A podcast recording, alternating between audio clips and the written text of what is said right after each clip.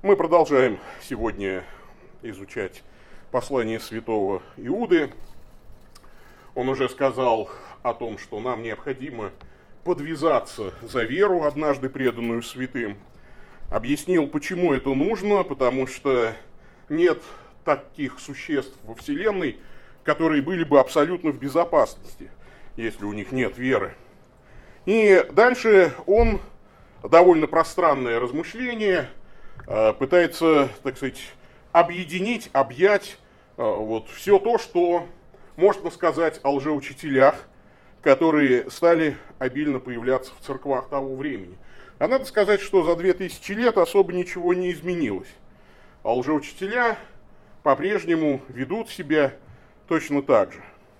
Нас э, в школе, помню, когда я учился совсем маленьким, это было в городе Тольятти, Самарская э, область, Куйбышевская тогда.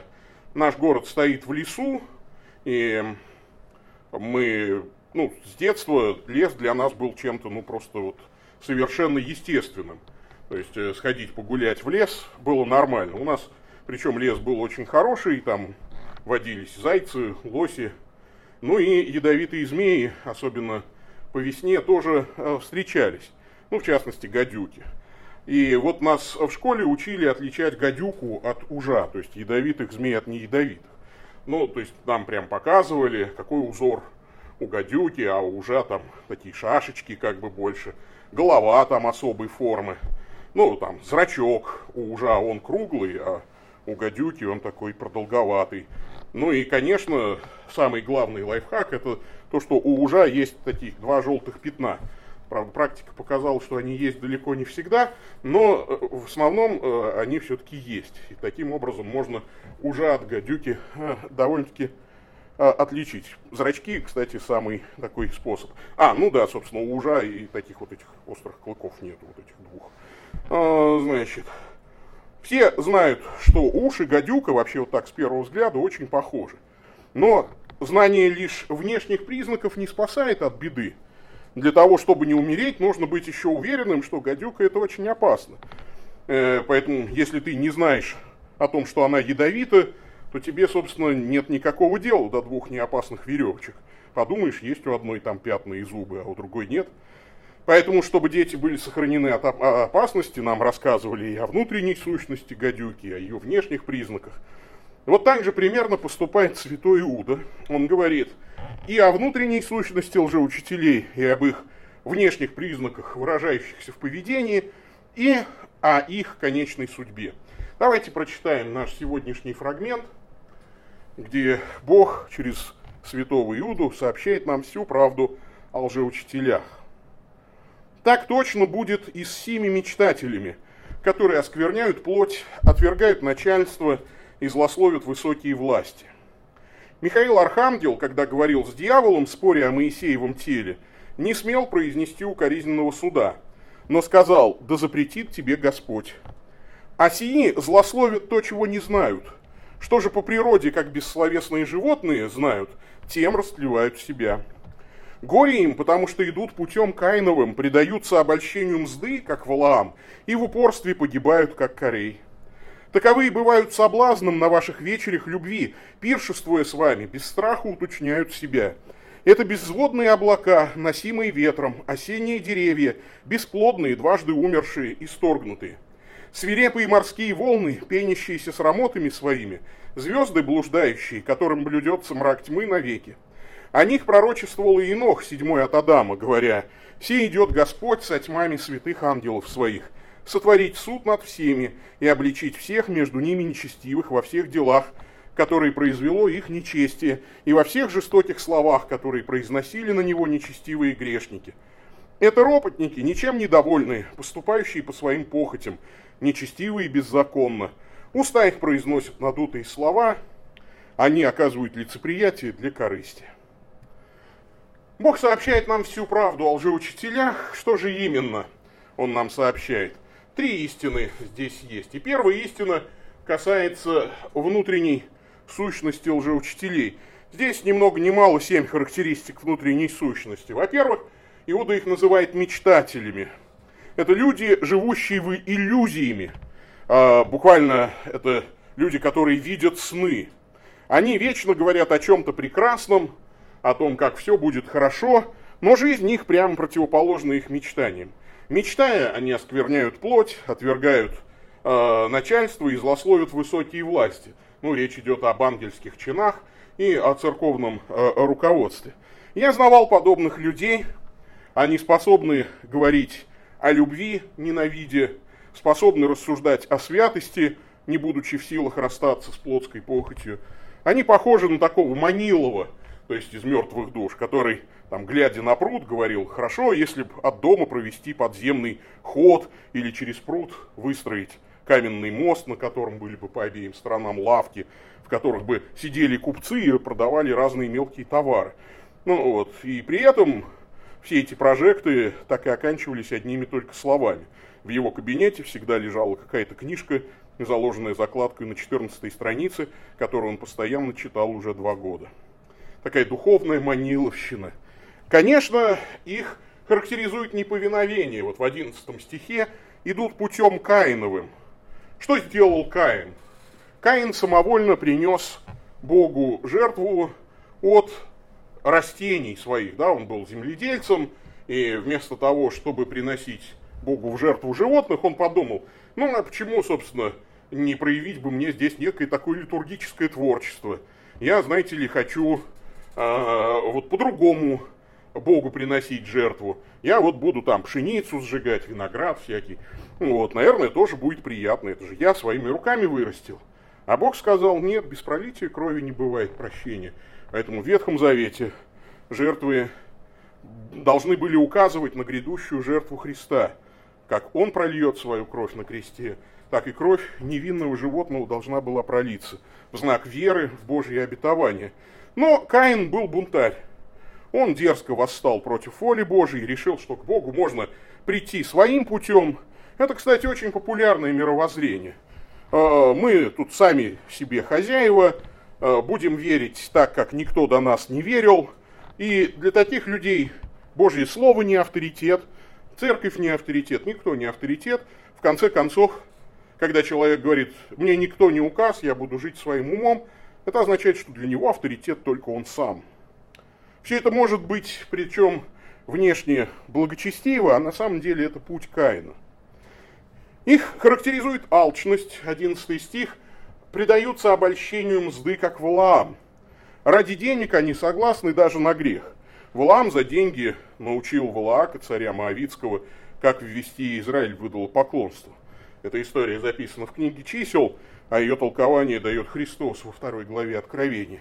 «Имею против тебя то, немного имею против тебя, потому что есть у тебя там держащееся учение Валаама, который научил Валаака ввести в соблазн сынов Израилевых, чтобы они ели идоложертвенные и любодействовали. Сегодня есть такие учителя, они ради процветания своих церквей, своих сообществ согласятся на грех. Ради спонсорских денег они пойдут на нарушение любых заповедей, лишь бы был красивый большой храм, лишь бы в конвертике обязательно что-то лежало. Берегитесь возлюбить деньги настолько, что они приведут вас к греху. Ну и, конечно, гордыня в упорстве погибают, как корей.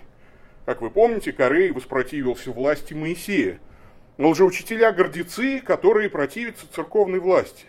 Они сказали, кто такой вообще Моисей? Кто его вообще тут поставил?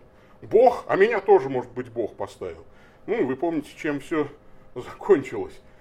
А, такая штука никогда не проходит даром для человека, потому что есть законно поставленное Богом церковное руководство а, с апостольским преемством, и есть незаконное. Кстати, это такой грех, э, свойственный молодости в основном, потому что молодым всегда кажется, что они все знают лучше, и в силу опыта они могут принять, да и чаще всего принимают старые заблуждения как новые истины, потому что они еще просто не знают, что это старые заблуждения. Потому что для того, чтобы это узнать, нужно немножечко пожить. А закоснеть в состоянии гордыни – Далее в 12 стихе Иуда говорит, такой приводит целый каскад образов, безводные облака, носимые ветром, то есть обещают дождь, а приносят лишь засуху. Это знаете, вот вроде бы была засуха, И вы ждете, ждете, сейчас дождь, вот облака пошли, пошли тучи, пошли, пошли и прошли. И ничего, так дождя и не выпало. А в них нет воды. Осенние деревья, бесплодные, дважды умершие. То есть деревья, которые не могут уже накормить плодами, уже у них нет плодов, они вырваны с корнем, то есть дважды умерли уже. То есть они бесплодные, а, то есть вот у них плодов нет, не было ни цветения, видимо, ни завязей, там, вот. а еще их и вырвали с корнем. То есть они дважды как бы уже умерли. То есть они много обещают, но ничего не дают. Это таков сатана. Сатана ведь, когда искушает людей к греху, он же обещает все, все удовольствия мира. Грех, когда ты его еще не совершил, но хочешь совершить, представляется столь вожделенным, а потом, собственно говоря, ты думаешь, а ради чего вообще все это я сделал-то? Никакого удовольствия. I can get no satisfaction, как пел да, Rolling Stones. Э, есть такой замечательный фильм «Перекресток». Там старый блюзмен продал душу дьяволу за способность играть на губной гармошке. И в конце жизни он вынужден признать, что он на самом деле не получил ничего. Хотя вроде бы по человеческим меркам, да, он стал известным, но умирает в доме престарелых. Да еще зная, что дьявол заберет его в душу в ад. А, бойтесь тех, кто много обещает, но ничего не делает. Уж очень их образ жизни похож на сатану. Характеризуются они также склонностью к разрушению, свирепые морские волны, пенящиеся с работами своими, из чего мы узнаем, что проблема грязных пляжей была не только свойственна там, крымским пляжам значит, 21 века и 20 Проблема, э, вот, морский, морской берег. После бури он всегда очень грязный. Э, там вот как бы все все, все, все нечистоты, какие в море были сброшены, все это перемешивается, все выбрасывается на берег. В общем, после бури на пляже очень неприятно находиться. И вот Иуда говорит, вот это такие свирепые морские волны, пенящиеся с рамотами своими. То есть они как бы грозятся перевернуть мир, но выворачивают наизнанку только себя, открывая свою срамоту. Сила их направлена на разрушение, а не на созидание. Они способны принести раздор туда, где люди сидят и мирно общаются. Я знаю нескольких таких людей. Вот э, сидят люди, нормально общаются, придет этот человек, все, через пять минут все будут ругаться друг с другом. Э, иногда я смотрю с горечью на таких людей. У них здесь, как правило, очень много энергии, как у волн. Но их бы энергию да в мирное русло. Ну и, конечно, они еще и звезды блуждающие которым блюдется мрак тьмы навеки. То есть это буквально метеориты или вот такие падающие звезды. По звездам вообще э, корабельщики выстраивают путь. То есть, да, звезды это такой ориентир. Вот по ним пролагают курс для корабля. А это звезды блуждающие. То есть ты только настроил, значит, свой корабль по этой звезде, а звезда раз и упала. И ты теперь не знаешь, куда плыть такой тоже прекрасный образ. Это люди непостоянные, их бросает из стороны в сторону. Они не идут в направлении истины. Я помню, как еще в до GPS-ную эпоху мы были с миссией в другом городе и просили там какого-то местного человека, ночь была, мы не можем найти нужный адрес, попросили какого-то местного, как там, туда проехать, вот туда-то и туда-то. Он говорит, о, а я вам сейчас покажу. Значит, это, давайте, берите меня в машину, я отвезу, отведу вас. Ну, он сел к нам в машину, мы поехали, он говорит, вот сюда, тут направо, налево, значит, вон у того дома вот останавливайте. Значит, мы остановились, он открывает дверь, выходит, говорит, ну все, пока, вы меня до дома довезли. Значит, это, и убежал куда-то вглубь двора, а оказалось, что мы вообще не по тому адресу приехали. Он просто воспользовался тем, чтобы вот мы его довезли до дома. Ну, видно, не к самому дому он все-таки подъехал, потому что он куда-то там все-таки убежал. Мы ждали, ждали его. Ну, не бежать же за ним. Ну, потом как-то нашли. Ну, интересный образ, да? Звезды, которым блюдется мрак тьмы навеки. Звезды, манящие во тьму. Как в страшном сне. Вот идешь на свет, а вокруг все темнее и темнее. И вдруг ты оказываешься в полной какой-то темноте и с криком просыпаешься в холодном поту. Вот такова их внутренняя сущность лжеучителей. Но она всегда проявляется во внешних признаках. А, это их поведение.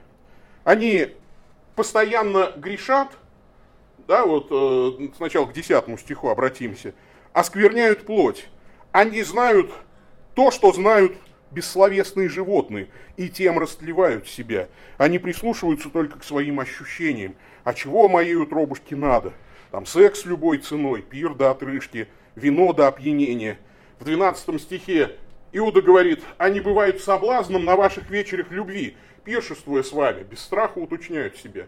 Но мы так вот предусмотрительно не очень много бутербродов-то ставим на стол. А в первой церкви там еды-то приносили довольно много, ну, это представьте себе, это люди, условно говоря, которые с кошелкой приходят, значит, все себе там это собирают, э, сами быстренько все вот съедают. О них апостол Павел говорит, вы в вечерях любви как-то участвуете очень плохо, да, то есть кто пришел раньше, тот наедается, а люди, кто там чуть-чуть позже приходит, им и есть нечего. Вот, это такие люди, у них такое поведение, они ни о ком не думают, кроме себя, только о своем наслаждении. Дальше вот смотрите, с 9 стиха про Михаила Архангела, они постоянно со всеми ругаются и спорят.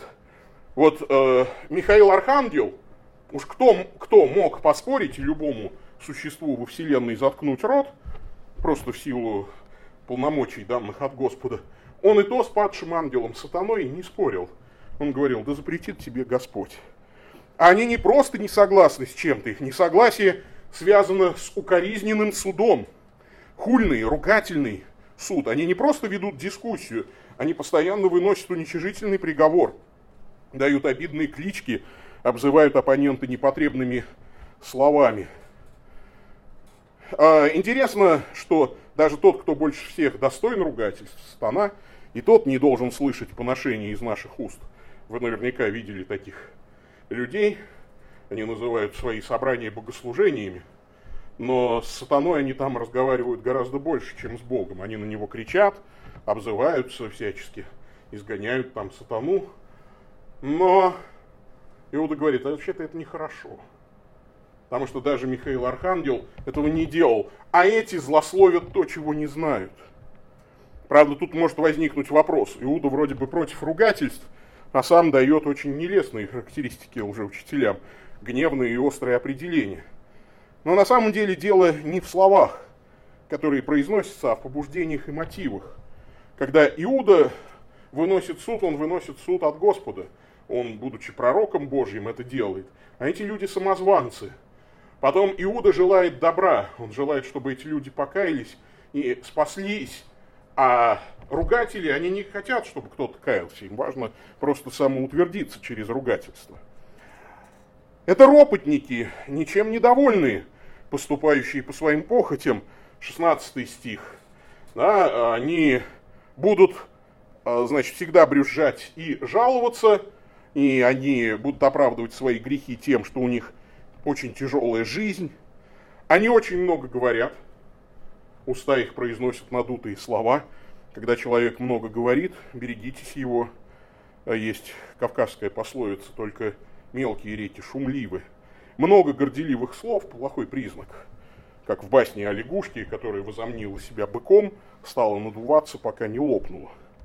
Они любят только тех, кто им выгоден, оказывают лицеприятие для корысти.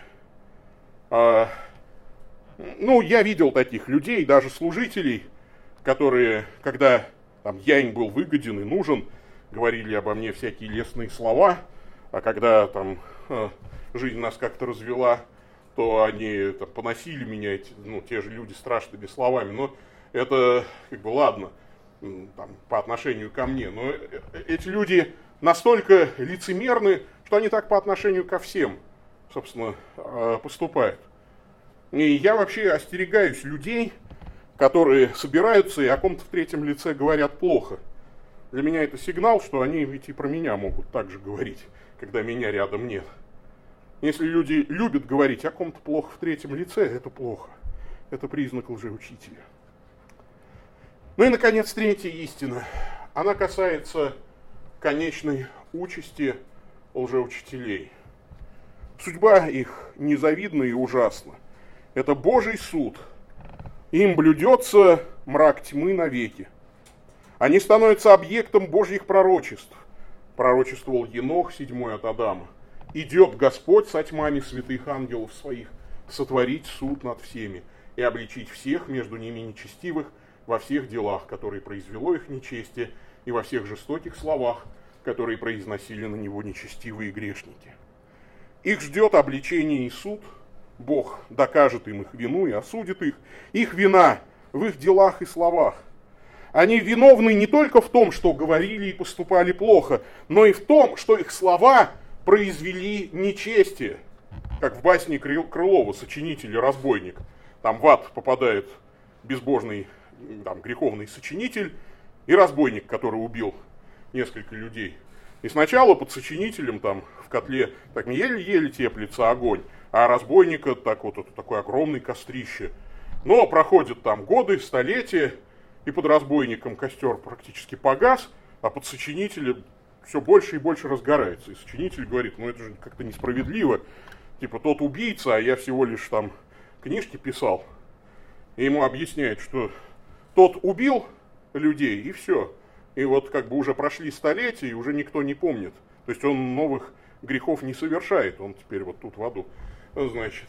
А ты написал свои нечестивые книжки, и они до сих пор развращают сотни людей. То есть люди идут в ад просто потому, что читают то, что ты написал. И я думаю, что это правда. Вот э, это то, чего нам следует страшиться. Не просто то, что мы совершаем нечестие, а то, что мы производим нечестие в других людях. То, что мы служим плохим примером для людей. И э, им приготовлен мрак тьмы навеки, говорит Иуда. Итак, опасность велика. Чтобы ее избежать, надо убедиться в ее реальности. Мы убедились, что утрата или отсутствие веры ведет к погибели. Мы узнали о том, какими нам нельзя быть внешне и внутренне, кого нам опасаться, и какие качества и какое поведение истреблять в своей жизни. Мы узнали, что ждет тех, кто пренебрегает Божьим предупреждением. Время остановить эту опасность. И о том, как это сделать, Иуда расскажет в следующем абзаце, а мы, соответственно, об этом поговорим в следующей проповеди. Человек, который предотвратил крушение поезда, достоин награды.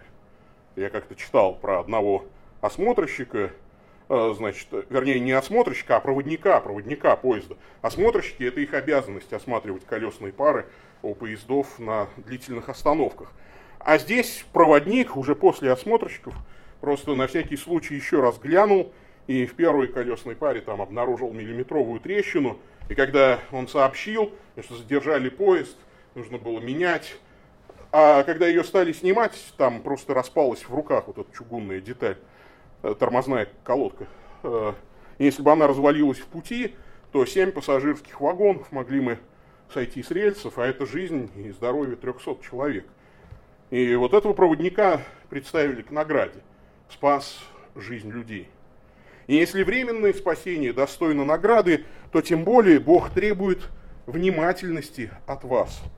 И Он вознаградит вас за то, что вы спасете не только свою душу, но и душу ближнего своего. Будьте бдительны. Аминь.